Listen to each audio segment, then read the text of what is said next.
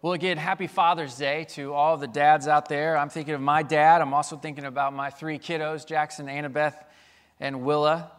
You know, last week in 1 Thessalonians, the three missionaries, Paul, Silas, and Timothy, they encouraged the Thessalonians to make it their aim, their highest aim, to please God. And I think that's a good word, more than a good word, a God word for all of us dads, that our highest aim should be to please God. Our highest aim should not be about ourselves. Our highest aim shouldn't be about our work. It shouldn't be about the people at work. It shouldn't even be about our family that we're seeking to serve. The first step in being a godly dad is to make it our purpose, our definitive target to please God. If you have a Bible, turn to 1 Thessalonians chapter 4. We're going to look at verse 13 through chapter 5, verse 11 this morning.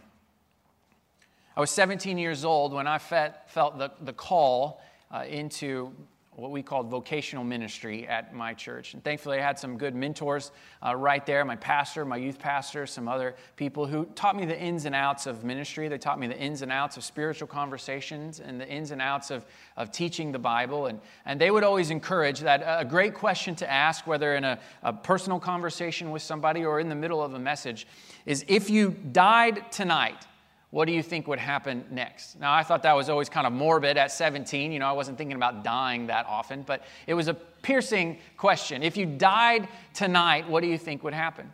Well, in our passage today, the Thessalonians are pondering such things. They're not really that much concerned about themselves, but they're concerned about their fellow Christian brothers and sisters there in Thessalonica who have died. 1 Thessalonians chapter 4, verse 13. Brothers and sisters, we do not want you to be uninformed about those who sleep in death, so that you do not grieve like the rest of mankind who have no hope. Now, the Scripture tells us very clearly that death is an enemy, and we believe it because it says it in the Word of God, but we also believe it because we've experienced it here on earth. Death is an enemy. 1 Corinthians chapter 15, verse 26 says, the last enemy to be defeated is death. And then in Revelation chapter 20, verse 14, it says that death and Hades will be thrown into the lake of fire after Jesus returns. And then in the very next chapter of Revelation, chapter 21, verse 4, it says that famous passage we all know, he will wipe away every tear from their eyes, and death shall be no more. Neither shall there be mourning, nor crying, nor pain anymore, for the former things have passed away. Death is an enemy. It is an enemy that Christ will defeat once and for all when he returns. But right now in our lives, we experience it, and it seems like the Thessalonians have bumped into that great enemy recently. The three missionaries don't want them to grieve like the rest of mankind because they grieve as those who have no hope. They want them to grieve. Christian grief is important. It's good. It is necessary, but Christian grief should be distinct. It should be unique because our grief is informed by hope. What you believe happens to you after you die is a really important thing. It's a lovely thought to think that all religions are essentially the same, and some people choose this one and we chose that one. But at the end, we're all trying to accomplish the same goals. But it's that question of what do you think happens after you die where we see the different religions begin to diverge and separate themselves. It is important. What you believe will happen after you die. And I'm not sure is an answer that you shouldn't be satisfied with.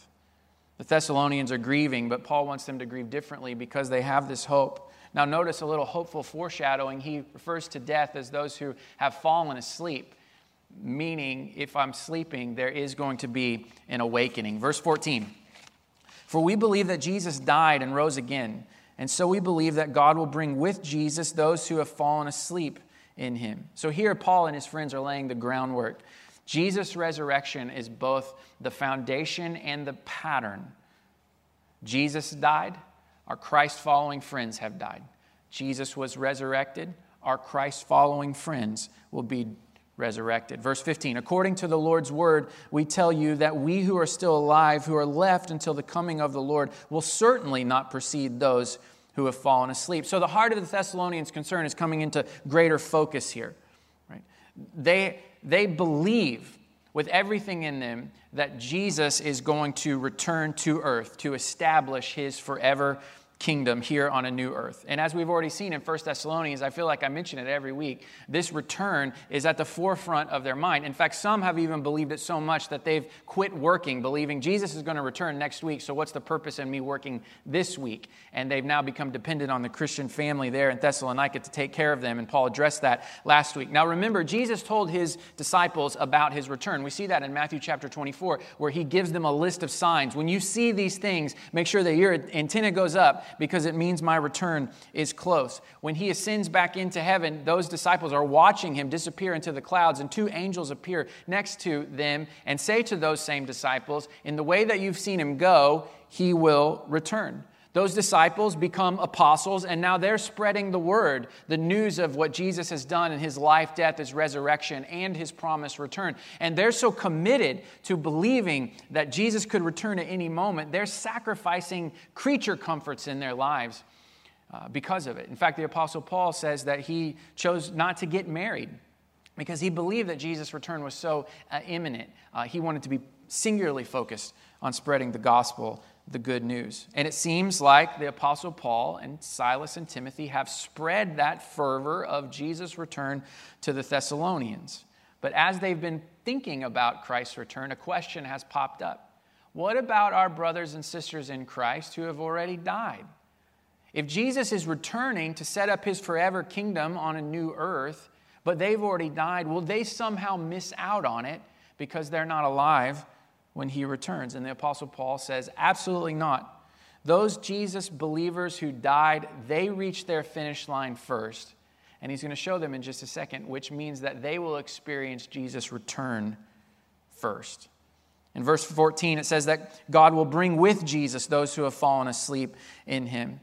The Apostle Paul also wrote in 2 Corinthians chapter 5, therefore we are always confident and know that as long as we are at home in the body, we are away from the Lord. For we live by faith, not by sight. We are confident, I say, and would prefer to be away from the body and at home with the Lord. So what the Apostle Paul is teaching is if we are here alive with our bodies, it means that we're not with the Lord. Right? But when we, in his words in Philippians chapter 1, depart from these bodies, when we die, we will be with the Lord.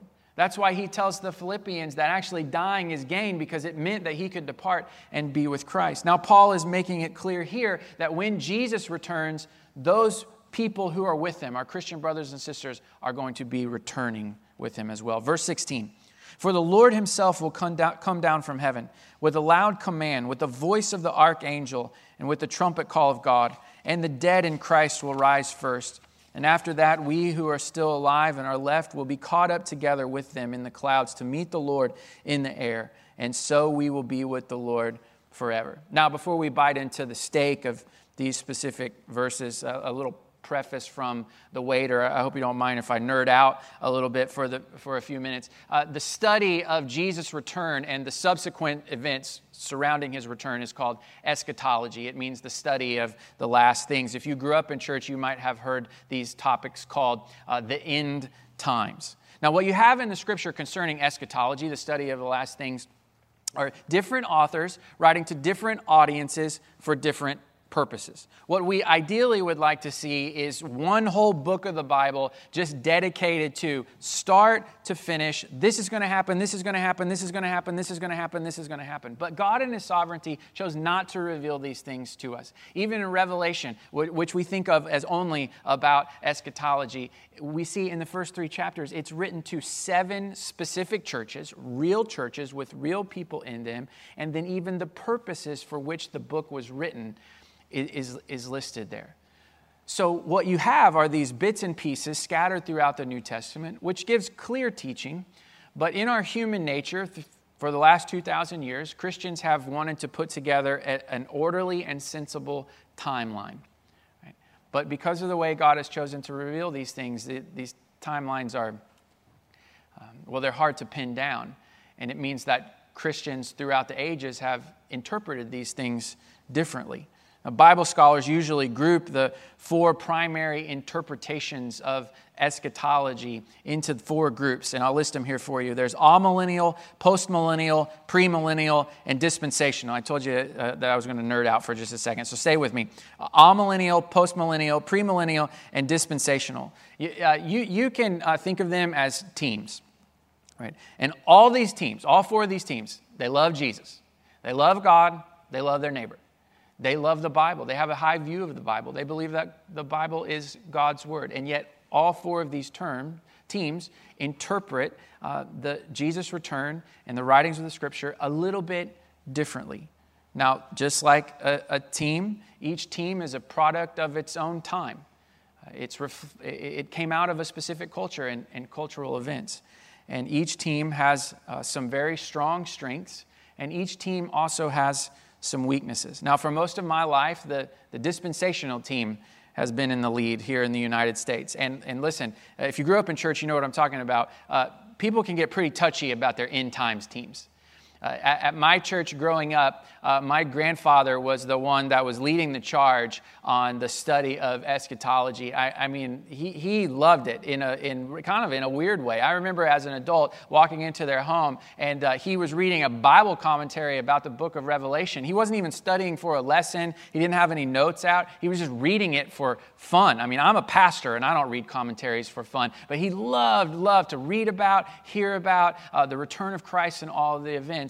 And we kind of grew up in a dispensational church. So when I went off to college, you know, I have this Bible degree. I'm sitting in class, and one of my professors began to explain these four historic views and interpretations, these four teams, and I had never heard anything like that. And so I go back on Christmas break, and I'm with my grandfather, and I say, "Hey, Grandpa, did you know that there are like people who love God and love Jesus and love the Bible, and they don't see the things the way that we see them?" And now, I wasn't there when Jesus flipped over the tables in the temple, but I can get a good picture of what that must have been like, because that's how my grandpa responded when I even hinted that his team maybe wasn't the only team. So I understand these things are very, very touching. And what really matters is not which team you're on, but is if you have a curiosity, I'd encourage you to do some reading and do some studying, because even when you're reading things that you don't feel like are that convincing, and you should maybe have one that you feel like is the best interpretation of Scripture, all four of them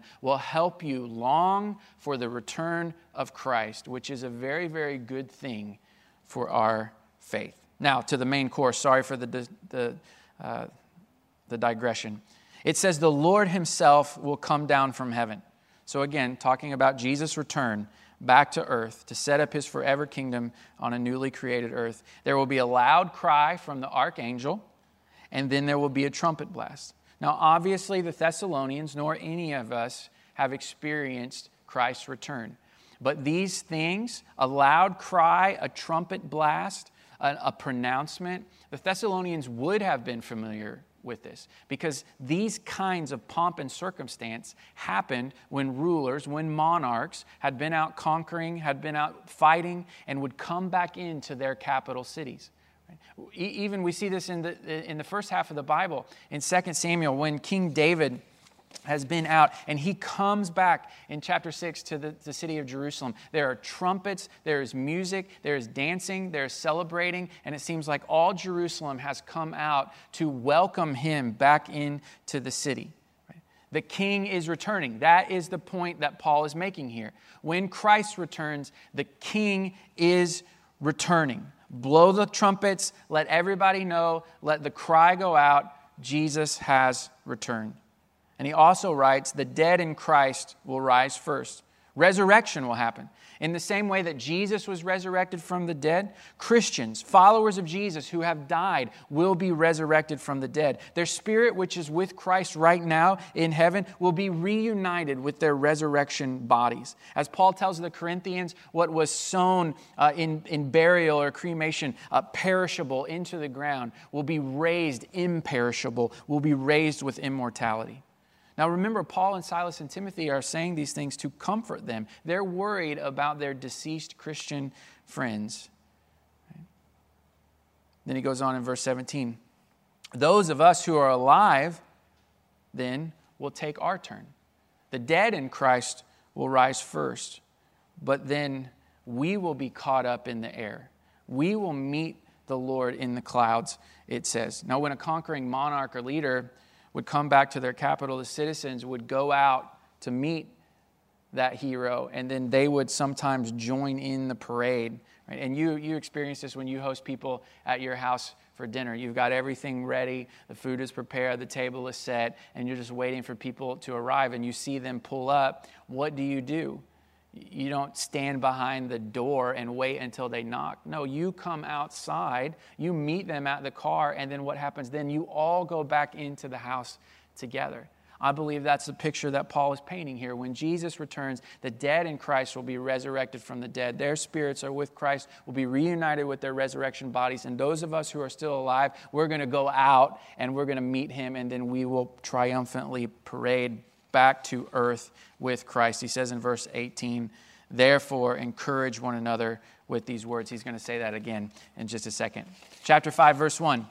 Now, brothers and sisters, about the times and dates we do not need to write to you, for you know very well that the day of the Lord will come like a thief in the night. That phrase, day of the Lord, it has a rich, rich, rich biblical history. And in the Old Testament, what we see is the day of the Lord is decisive salvation and decisive judgment, which is exactly what's going to happen when Christ returns. Decisive salvation, we're going to be saved, and decisive judgment. And it will come like a thief in the night, which means although we know it is going to happen, it's going to take us by surprise. If you've ever had someone steal from you know this feeling. Years ago, I came out to my car in the morning, and the door, driver's side door, was a little bit open, which at the time, I was in college, I was not super responsible, so maybe I just left it open on accident, but then opened the door, and I could see somebody had stolen from me. The stereo was gone, some bags that I had in the car were gone, they had stolen my CDs. Apparently, they weren't very good CDs, because all down the street, they had thrown the CDs out. They didn't care for my taste in music. But if you had asked me that night before I went to bed, hey, is there a chance that someone might break into your car tonight? I would say, yeah, absolutely, there's a chance. I've heard about that before. I know the statistics out there. But still, even though I knew it was a possibility, I knew that it happened, when it happened to me, I was totally taken by surprise. And this is how Paul says the return of Christ will be.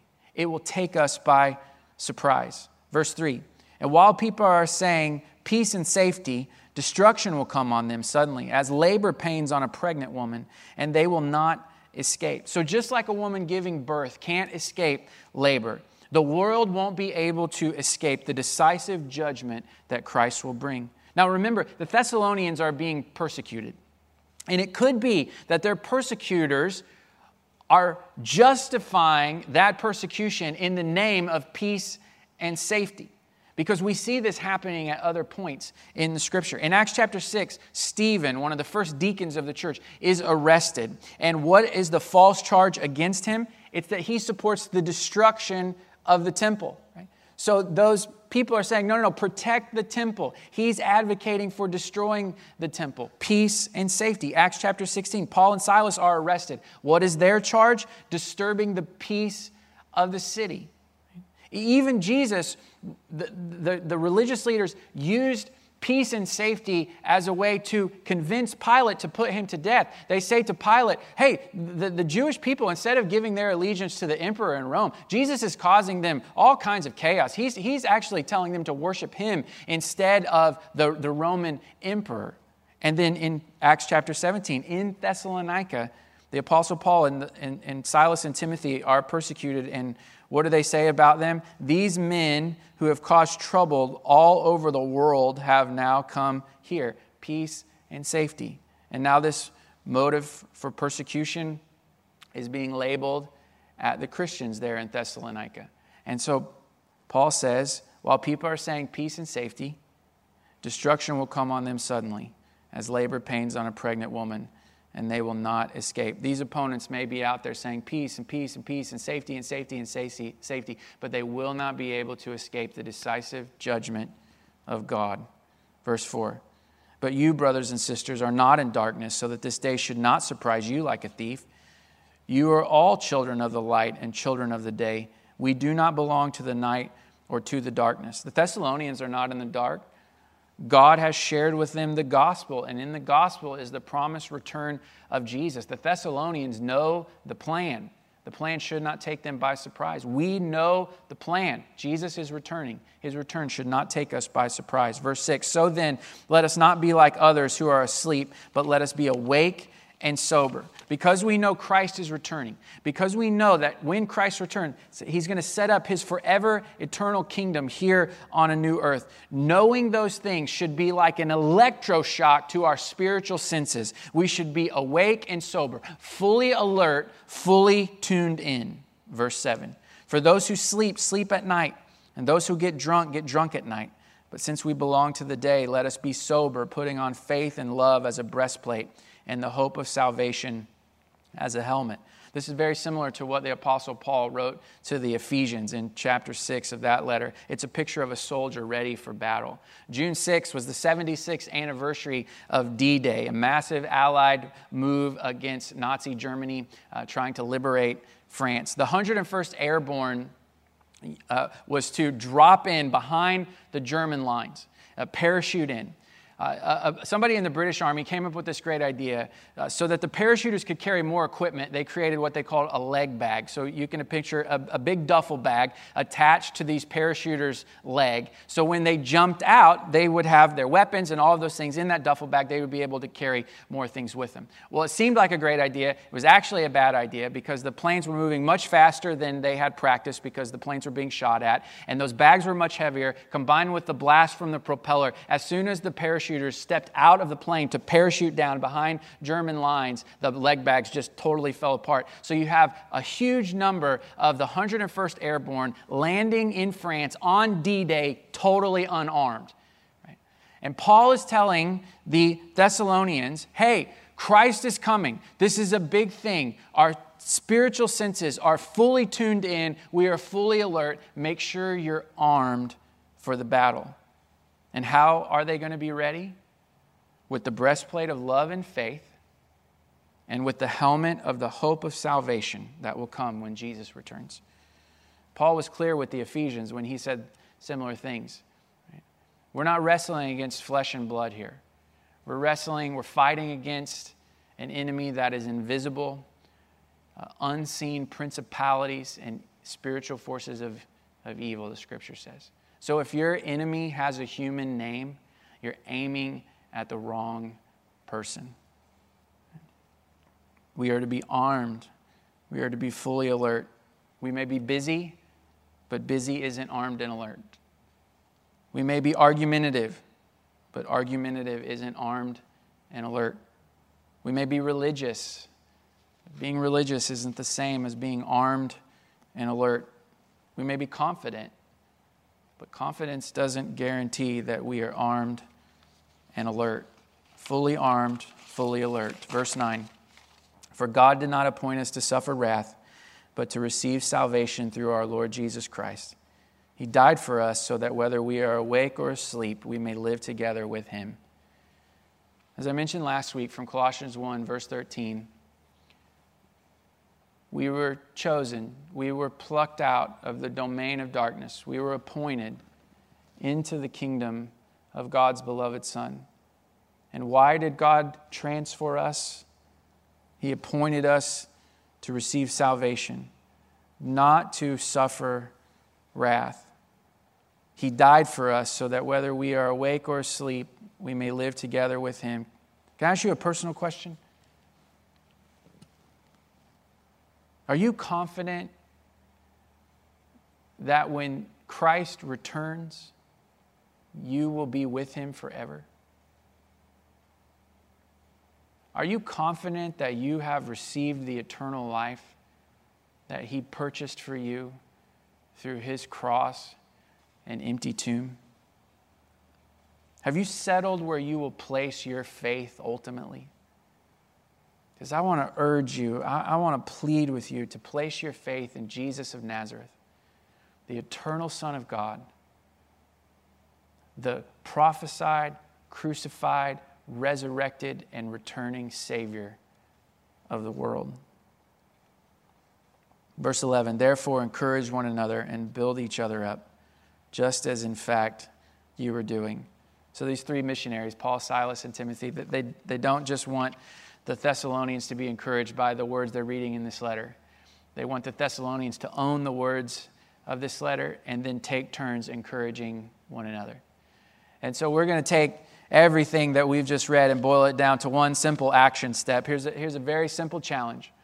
In the next 7 days, have a conversation about the return of Christ with a fellow believer. Would you take that challenge on? I know it's a simple step, but it's a step that we're supposed to take. Encourage one another and build each other up with these words. So in the next 7 days, between this Sunday and next Sunday, have a conversation about the return of Christ with another believer. It's a simple, simple, simple step, but who knows what might happen when we obey the Word of God. Would you pray with me?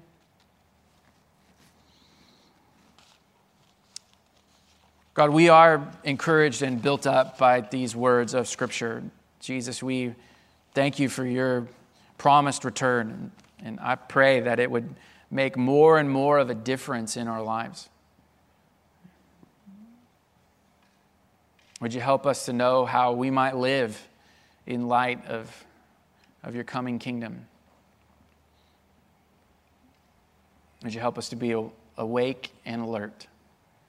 We ask this in Jesus' name. Amen. Well, we're going to finish our gathering the way that we do every single Sunday and with a time of prayer. And so you'll see the number below at the bottom of the screen. And if you need prayer of any kind today, I want to encourage you to pick up the phone and call somebody on our prayer team. They've got phones in hands. They're standing by. They would love to pray for you. You know, one of the ways that we build each other up is through prayer. And so if you could just use some fortification of your spirit and soul today, for whatever reason, would you call and pray? I'm going to pray, and then we'll continue worshiping. God, we bless you. And we thank you, and we pray for one another now. And we ask that you would answer these prayers according to your will and in the name of Jesus.